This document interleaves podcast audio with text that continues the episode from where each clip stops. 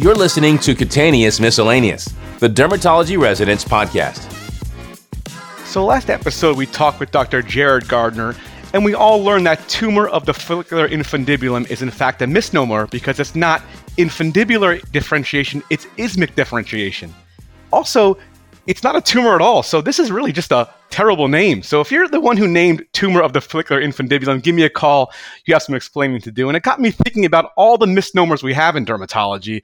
It caused a lot of confusion for the medical students, but also for other physicians who are non-dermatologists. And I just started making a list here. I just wanted to go through a couple of these. This is really uh, bothering me. So pyoderma gangrenosum. Pyoderma means pus in the skin has nothing to do with infection. It's, of course, autoimmune etiology. Lupus pernio and lupus miliaris disseminatus faciei, nothing to do with lupus erythematosus. This is, of course, a manifestation of sarcoidosis and rosacea and transient acantholytic dermatosis or Grover's disease. It's really, in most cases, not transient at all. Granuloma faciale, there's no granulomas on histology. Kaposi sarcoma, not a sarcoma.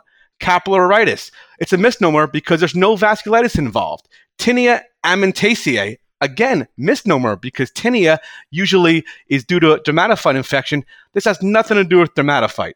Fiber Fibroepithelioma of Pinkus. This is a variant of BCC and not a fibroepithelioma.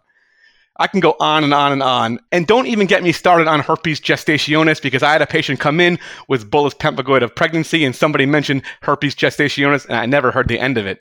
And finally, one of my favorite misnomers or misconceptions or misperceptions, you could say, is the sign of Leser Trélat. The two doctors who coined this, Edmund Leser and Ulysses Trélat, were in fact discussing eruptive cherry angiomas in patients with cancer, not seborrheic keratoses.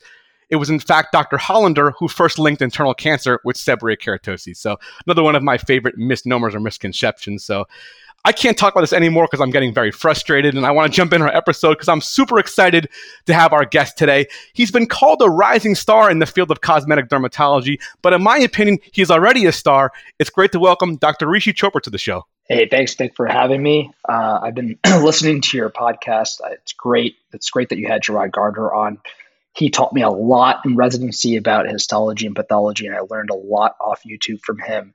And so uh, you've got a great lineup of guests, and I'm just excited to have a conversation with you about lasers. We've got an awesome episode ahead of us. We're talking about lasers for the dermatology resident, lasers for the dermatologist, lasers 101, board review, clinical tips, the future of lasers in medicine. And we have a great guest again, uh, Rishi, to discuss this. So, Rishi, let's get started. Uh, first thing we want to talk about is just board review for residents and fellows. You know, what's important to review? What's going to be tested? Can you give me some thoughts on that? And, and some, just some basic pearls, too, uh, while you're at it. Yeah, sure. I remember a so I trained at SUNY Downstate for residency, and while we did have some lasers, we didn't have access to a lot of lasers, and a lot of our patients were skin of color. So I didn't really have a great laser training in residency. So I can speak to uh, this, you know, probably better than most because as someone who didn't have laser training, you know, I still ended up in a field with a lot of lasers, and that's what I do primarily uh, on a day to day basis. And so my whole uh, my the whole way I went about studying for lasers and cosmetics for the boards is yes, I used resources like Bolognia and Alikhan, but it's really important to understand that those resources are very limited, especially Alikhan. If you, look, I just went back and looked through it, and I saw that probably 60 to 70 percent of the information in there is either outdated or it's wrong or uh, it's it's not clinically relevant. And what the boards has gravitated and moved towards is more clinically relevant questions, and it's more second, third order than it is first order. And so the I believe they're called the core exams test you more on the first order questions, and then your board your actual clinically applied boards are going to be those second, third order questions. Let's say you treat something with a laser and it's not responding. What do you do next? And that's a difficult question to answer if you haven't ever had an experience using that type of laser or encountering that particular indication. And I, when I was taking my boards, I really didn't have a lot of understanding for how to go about doing that. So, what I'd like to tell residents is if you're studying for the boards, yes, use those resources that you have, but also realize that uh, you got to have to go above and beyond to learn um, energy based devices and lasers. And it's really good to have those. Like what I what I realized is a lot of lecturers came in for grand rounds, or my attendings would teach either very intro, basic fundamentals of lasers, or you know, you'd have this expert come in and they teach you something that was super advanced that they were going to present at ASDS or ASLMS. And there was nothing really good in between. So, you know, I hope at least through this podcast that I can provide a little bit of insight into um, how to address studying for the boards and also more importantly just practically learning energy based devices and lasers so that you can implement them in clinical practice when you're just starting out or you know towards the end of residency and so the way that i think about when i think about any laser I think about first the skin and the indication. Okay, so what is the target? Where is the target? And this is actually Jared Gardner could probably help us with this because histology is very, very important. It, it's it's quite remarkable how um, important knowing the histology really well has helped my laser career because I really because I had a great um, histology mentor, Dr. Edward Heilman at Downstate. He taught us the pathology of all these indications very well. And so when I actually think about what I'm treating with a laser, I think is this the epidermis, is in this papillary dermis, the reticular dermis, is this deeper than that? Is this a very uh, is this a small target, a big target? What does a chromophore look like if I had to really think about it? And what am I actually targeting with the laser? So that's I, I first think about that. So for example, if you're looking at port wine stains, they can be superficial or deep. If you're looking at tattoo pigment, tattoo pigment is very uh, it's, it's smaller and it's kind of spread out in the in the in the dermis. It could be down deep in, in the dermis. If you're thinking about potentially, you know, let's say treating an actinic keratosis, or let's say just let's just say texture and tone irregularities on the skin, that's going to be closer to the DEJ where the melanin lies, right? So these things are very important to kind of understand when um, going through your laser algorithm as, as, as to how you're going to treat things. And I find that when you understand things at a fundamental, you don't forget about fluence, forget about all that, all those like those fancy uh, laser terms, spot size. Those are very important. But if you just really understand the basics, you can kind of work backwards to use those terms like fluence, pulse duration, all that to kind of help you guide um, what laser you're going to use and also what settings you're going to use. So, oh, by the way, please stop me if I if I keep talking um, because I could talk on and on and on about this stick. But um, I, I, think it's just really important because I feel like no one really taught it to me that way. And then it just was like, oh, let me just memorize a bunch of terms. And it didn't really help me apply that to the clinical setting. So when I'm when you think about lasers, think about them as in terms of their wavelength and then also t- in terms of their pulse duration. I feel like that's just a really good way of determining what a laser is going to be indicated for. Okay, so let's say, uh, actually, Nick, do you think most of our listeners are aware of like selective photothermolysis, Rox Anderson? Maybe I should go into that a little bit or no?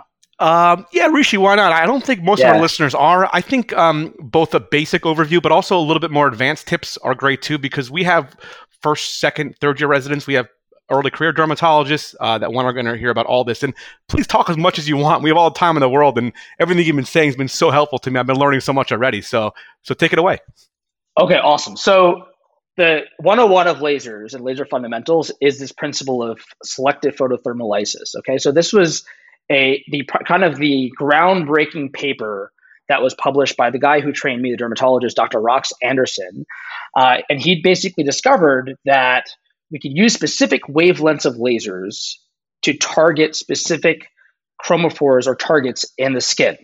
And before and before this, we were trying to achieve something like that and we would treat vascular lesions with, let's say, a, a you know, a, a, like a like a pulse dye laser, or not a pulse dye laser, but a laser that that targets a chromophore hemoglobin. But the problem was that was causing a lot of burns and scars. And so what he figured out is that by pulsing these lasers to create shorter pulses, they can he can deliver energy in a very controlled manner without causing any excess damage to the skin. And a lot of residents and also attendings get this wrong. They think that selective photothermolysis is just about that wavelength chromophore pairing, but that was kind of already discovered. It was the fact that we pulse it and we shorten that pulse duration so and we match it to the diameter of our targets that really helps us perform laser surgery, precise surgery without affecting the collateral the normal skin, just affecting that the lesion that we're trying to target. And so that was groundbreaking. It changed the way that we completely treat treat uh, indications and also use lasers. And it opened up this whole new field of, of laser dermatology. And so when that theory of selective photothermolysis relies on the wavelength, the wavelength meaning that it uh, each wavelength basically has a specific uh, absorption coefficient with various indications or various targets. And so the you know the ones that we think of in the skin are hemoglobin, water, and melanin, right? And so that wavelength basically has a higher probability of of targeting a different chromophore based on where you lie on that spectrum of, of wavelengths. And then on top of that, the wavelength, the deeper the the greater the wavelength, the deeper the laser is able to penetrate. So if we have like a 1064 nanometer wavelength, that's going to penetrate deeper than like a 532. And it's just these are just laser principles that are, you know, pretty basic, but they're important to understand how lasers work. The second thing is you want to vary the uh, the pulse duration. And this pulse duration is basically the time that you allow the energy to be uh, the energy to be delivered to the target. So shorter pulse durations are the same amount of energy, but they're just confined to a smaller time period. So you're actually delivering a higher rate of energy into the target, and that can cause you know it can cause con- uh, uh, adverse events if you're not really uh, being careful as to you know how you're depositing and where you're aiming. So that's the second part. And the third part is the fluence, right? So if, let's say, you are using a laser that's not super specific for a target, you're going to need a higher fluence to cause any, partic- any particular response in that tissue. And so these like three concepts are very, very important. And based, if you have a good understanding of that, and then you also have a good understanding of the lesion and the histology, I think that you can understand lasers very, very well the types of lasers and the names of lasers and all that kind of stuff is kind of you know you can learn that afterwards and you can kind of build off this basis to kind of learn everything. Lasers are very complicated. They, even even to me i don't know every single laser that is out there. There's dozens of device companies. They're coming out with new lasers every day. Um, there are different lasers in different countries. So it can get very very confusing even for someone that uses lasers every day many times a day. So um, I, I, I always caution others to not try to learn the names of the lasers, but kind of just understand the principles. And then once you like look around, you you learn. Like let's say somebody comes to you and uh, like a rep at, at, a meeting and talks to you about their laser. You ask them what wavelength. Is it shorter pulse? Is it is it a longer pulse? You can get a better idea of like what what kind of category this laser lies in, and also what it may treat, and is that laser rep BSing you? Um, and so so that's that's also a very important part when you when you go into actual clinical practice is, is knowing uh, where the BS lies. So yeah, these are very important principles. Um, I'm trying to think of other things that I wish I had been told. Like if I'm looking at the Alikhan right now, you do not need to know what different media exists for different lasers, gas, liquid, solid. You know, Yes, kind of you do, but they're not going to test you on that. Uh, they're not going to test you on quasi-continuous lasers. They're probably not going to test you on, on continuous lasers. Uh, laser safety important, but you don't have to know like super specifics. Do know your laser terminology. It's going to be important, if not for uh, the applied exam, for the basic, for the core exams.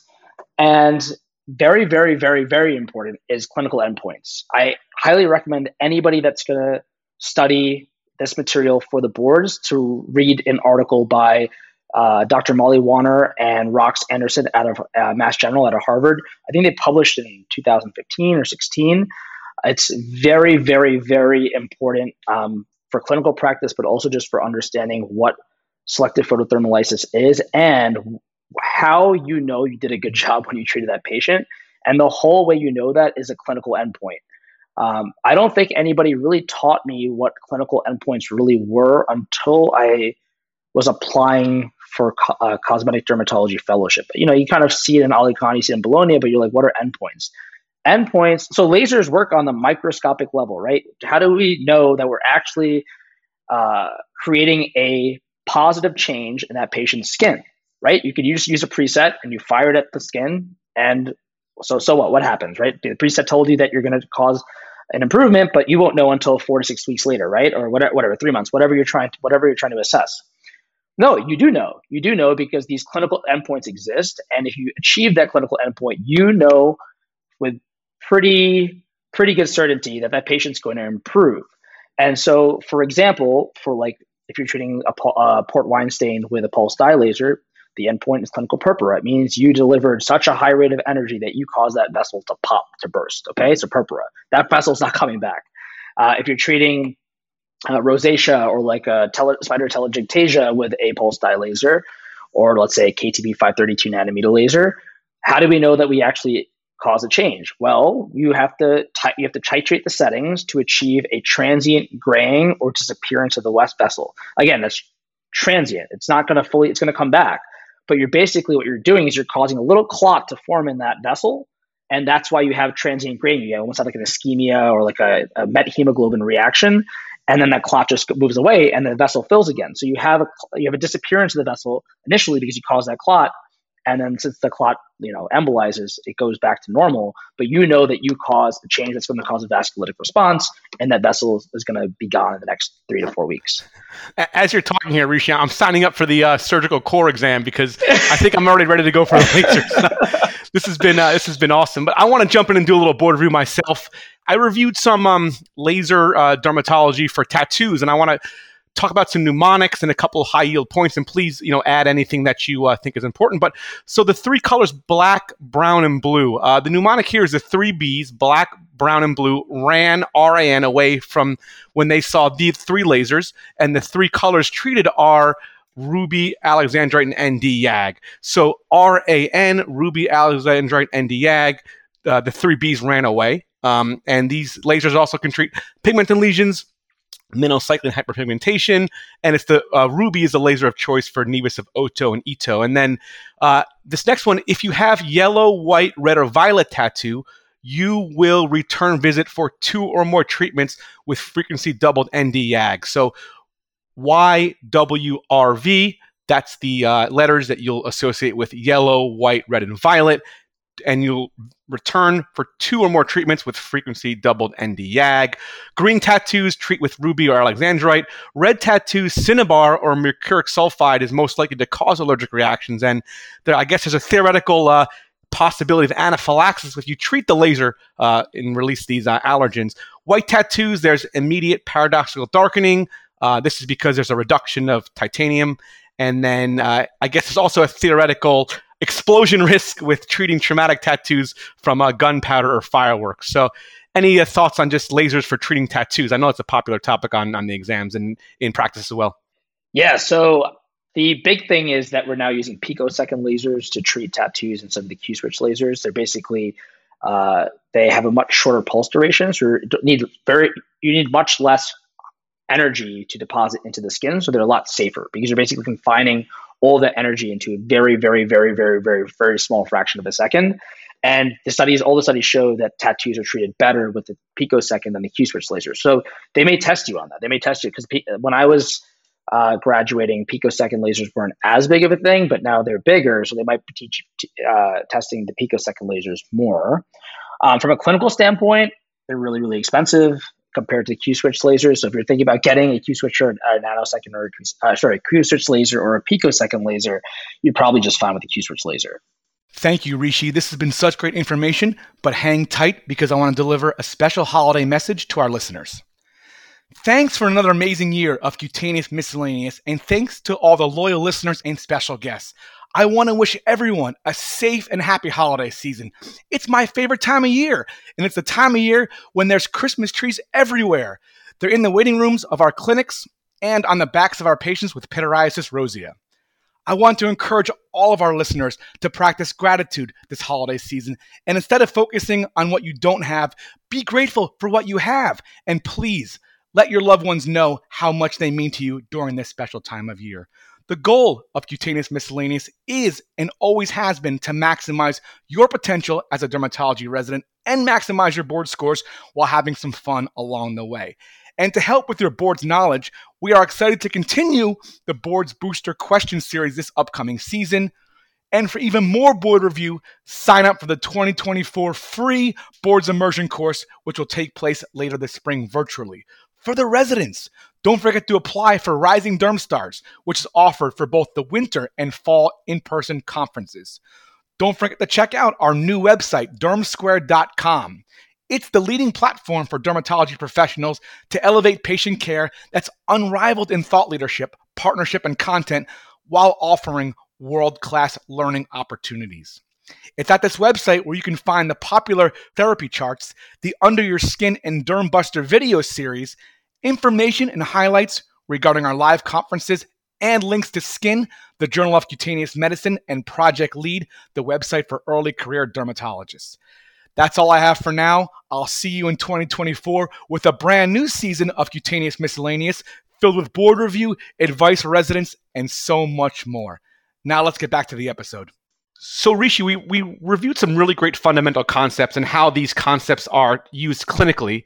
Um, but I want to talk about early career advice. So, dermatologists who graduate fellowship may not do a cosmetic fellowship, but may want to do lasers. Lasers are ubiquitous in a lot of offices. So, can you give some advice to our resident colleagues who graduate dermatology residency and want to do lasers? Um, how can they get involved in doing lasers and learning lasers as an early career dermatologist without fellowship training? And the first question is, you know, what three devices would you first purchase amongst all the devices out there? Can you talk about that? Sure. No, that's a great question. I strongly recommend everybody listening to get involved with lasers and energy based devices to some degree whatsoever. There are so many non dermatologists, non physicians that are using these devices, operating these devices, and these devices are much safer in our hands than they are in theirs because of the training that we've had in dermatology and medicine in general. So I just want to preface by saying that we shouldn't be scared of the device. There are always resources out there to help you learn it better. You just have to be very conscientious of what your limitations are in terms of knowledge and experience, and then build off of that uh, I always, you know, I'm always happy to help. There's so many other mentors that are out, out there that are happy to help you learn a laser or learn the principles behind your particular laser. Uh, there's societies like the ASDS or the ASLMS Laser Society, which are great resources for those that are trying to get more involved. And then there's so many papers out there. There's the Laser Journal, the, the Laser Medicine Journal. There's the Dermatologic Surgery Journal. There's the Journal of Cosmetic Dermatology. These are all good journals to to read from and you know stay abreast as to what the you know the, the new knowledge is in energy based devices. Now, if I was just starting out practice, uh, you know these lasers are very very expensive, so you have to be very very cognizant as to who your patient demographic is and what you're trying to accomplish. Okay, so let's say I, you know, let's say I live in, you know, I work in the Hamptons and I work in Central Park, right? So I have in the Hamptons population, it's very, you know, sun damaged skin, right? So patients are very Caucasian. And so when patients come to me, they want to correct their fine lines, wrinkles, discoloration, sunspots, all that kind of stuff, all that sun damage. So I want something that's I want a device that's going to be able to accomplish that. And you you know when you're selecting devices, there's you know different types of lasers and also light-based devices that it can accomplish that. For example, the intense pulse, pulse light or IPL is not a laser, uh, but it can kind of serve multiple purposes because you can use these filters to kind of hit the reds and the browns. I think of lasers as reds and browns when it comes to surface of the skin. And so when you're looking when you're thinking about okay, let's and I will say this, IPL is great, however it can't be used in skin of color and it's not as effective as the other laser devices because this is light. It's you can't use it's not going to be as high energy or power as your lasers are going to be. So let's say I, I, just want one device, I would go with an IPL. You can kind of hit both, right? The reds and the browns. Now, if I just wanted to hit the reds, uh, that's a very common rosacea, spider veins, um, general erythema, like th- these types of conditions. You know, pulse dye laser is where I would kind of gravitate towards, and so that's something like your V beam laser. So those those those two are very good for the red, red and browns, and then the V beam for the reds. And then for the browns, what I really like is I like just the Fraxel Dual uh, because it just resurfaces the top layer of the skin and kind of gets all that melanin out. And I think that most, if you ask most dermatologists, that would be like one of the first lasers that they uh, that then sorry, the Fraxel Dual is a, is a thulium laser from from from Solta. I sorry, I don't know I don't know how familiar everybody is with individual lasers, but that's a resurfacing laser that you know kind of uh, hits the the the skin at the the dermal epidermal junction and kind of resurface, and that melanin and that pigment kind of just flakes off. So like I, you know, the three or two two or three first lasers, either an IPL or a V beam for redness and a Fraxel Dual for the browns. And then if you wanted something extra on top of that, I would probably get like a skin tightening device because um, that's very hot nowadays and very little d- downtime. Those are like the Sofwave devices or the or the uh, that's the ultrasound device. Then you have Ultherapy, which is high intensity focused ultrasound, or uh, the Thermage, which is the radio frequency devices. So these are all like non-laser devices that tighten the skin because they're able to deposit energy much deeper into the skin than with laser light because of the different modes of, of the electromagnetic spectrum. Awesome. I mean, would you say the learning curve is steep if you haven't done these in residency, or after a while, a couple of months, you work with somebody that you've joined in practice and get some training, or work with the reps and read a little bit. Do you think that a dermatologist could become comfortable in three to six months doing basics on these devices and then working, uh, getting better with their skills as they improve in their practice? So the learning curve is 100% very steep. I wouldn't I would not say that 3 to 6 months out you're going to be comfortable using these devices at least safely. Uh, and I and I, I caution everybody you, we should definitely take more ownership of of the field and and also you know use these devices more frequently but also more carefully do so than you know our counterparts that are non-dermatologists and, and the way that they're using it. So I think that it's you know it will take years to become co- comfortable in using lasers in everyday practice, but by baby steps and learning and you know going to meetings and, and reading publications, talking to your colleagues, talking to experts, you slowly but surely will build upon that. Obviously, I would recommend that anybody pers- that's really really interested and that's all they want to do to pursue a, a fellowship, but you don't you don't have to to use these lasers and the great thing is is that the companies that sell these lasers don't want you to burn people with the or burn patients with the lasers so they give you preset settings now these settings are cya settings but there's there's there's a place to start and then there's a place to build there's a place to build from Right. So it's possible to do it without a fellowship. You just have to go to meetings, read the literature, talk with the companies, get training, uh, and then improve your skills and work with these. And after a while, it may not take three to six months, but if you put the time in, you can be a laser expert in a couple of years. So, Rishi, we're almost out of time here, but I just want to hear from you the future of aesthetic devices, the future of laser medicine. As residents are coming out in the next three to five years, what should they be looking for now, and what is on in the pipeline on the horizon in this amazing and uh, evolving field? Oh, the next 10 years of aesthetics is going to be very, very cool. There's going to be this this this whole movement towards artificial intelligence and machine learning. And then there's this other movement into skin of color lasers, right? Because a lot of the energy based devices we have today are we're limited and are using skin of color because you know the melanin in, in, in, the epidermis and DEJ prevent us from treating skin deeper safely. And so there's this very new cool device called the Avava uh, Miria device, and it's basically the Fraxel for skin of color. And so what essentially this device does is like the Fraxel creates fractionated microthermal injury zones in the skin, right? That's what kind of what fractionated delivery of energy is.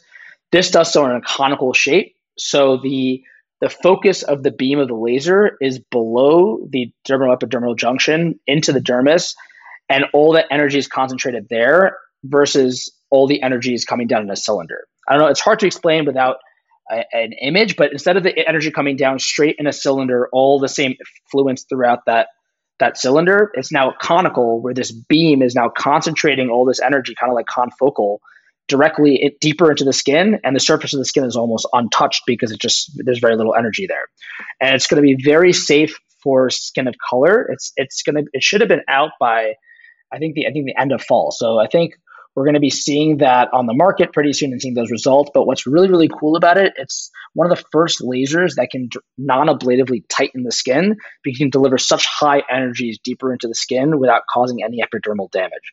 So that's very cool. Then we have the micro, the Ellacor microcoring device, which is really cool, which is basically a mini facelift. And so this is a really cool story. I don't, I know we'll kind of rush for time, but um, Rox Anderson, what he realized this is how brilliant Rox is, by the way. He he realized that when we get IVs and we have these large bore needles in our arm, why don't we get any scarring? Why do we have these large bore needles and there's no scar? If you look at your arm, there's no scar from any of those IVs that went in. And so he asked his fellows to basically do an experiment to see how big you can create the bore, the core, the bore of the needle, the, the gauge of the needle to not cause a scar. And what they found was basically around 500 microns or half a millimeter. You get no scar if you cut ha- that skin out. And so he created a device that takes out thousands of pieces of skin from your face without any scar whatsoever. And then the skin basically shrink wraps and tightens and rejuvenates. So that's a really cool procedure that's out. Um, that's been out for about two years. And then the third device is the the Accure device, one of the acne devices. So there's two acne devices. There's the 1726 nanometer Aviclear and then the Accure. And what's great about the Accure device, also created by the same group that made the Avava and Miria, is that this device is um, it it only it's only selected for the sebaceous gland, unlike the other lasers that are you know out there for acne right now that basically are just uh, their chromophore is water.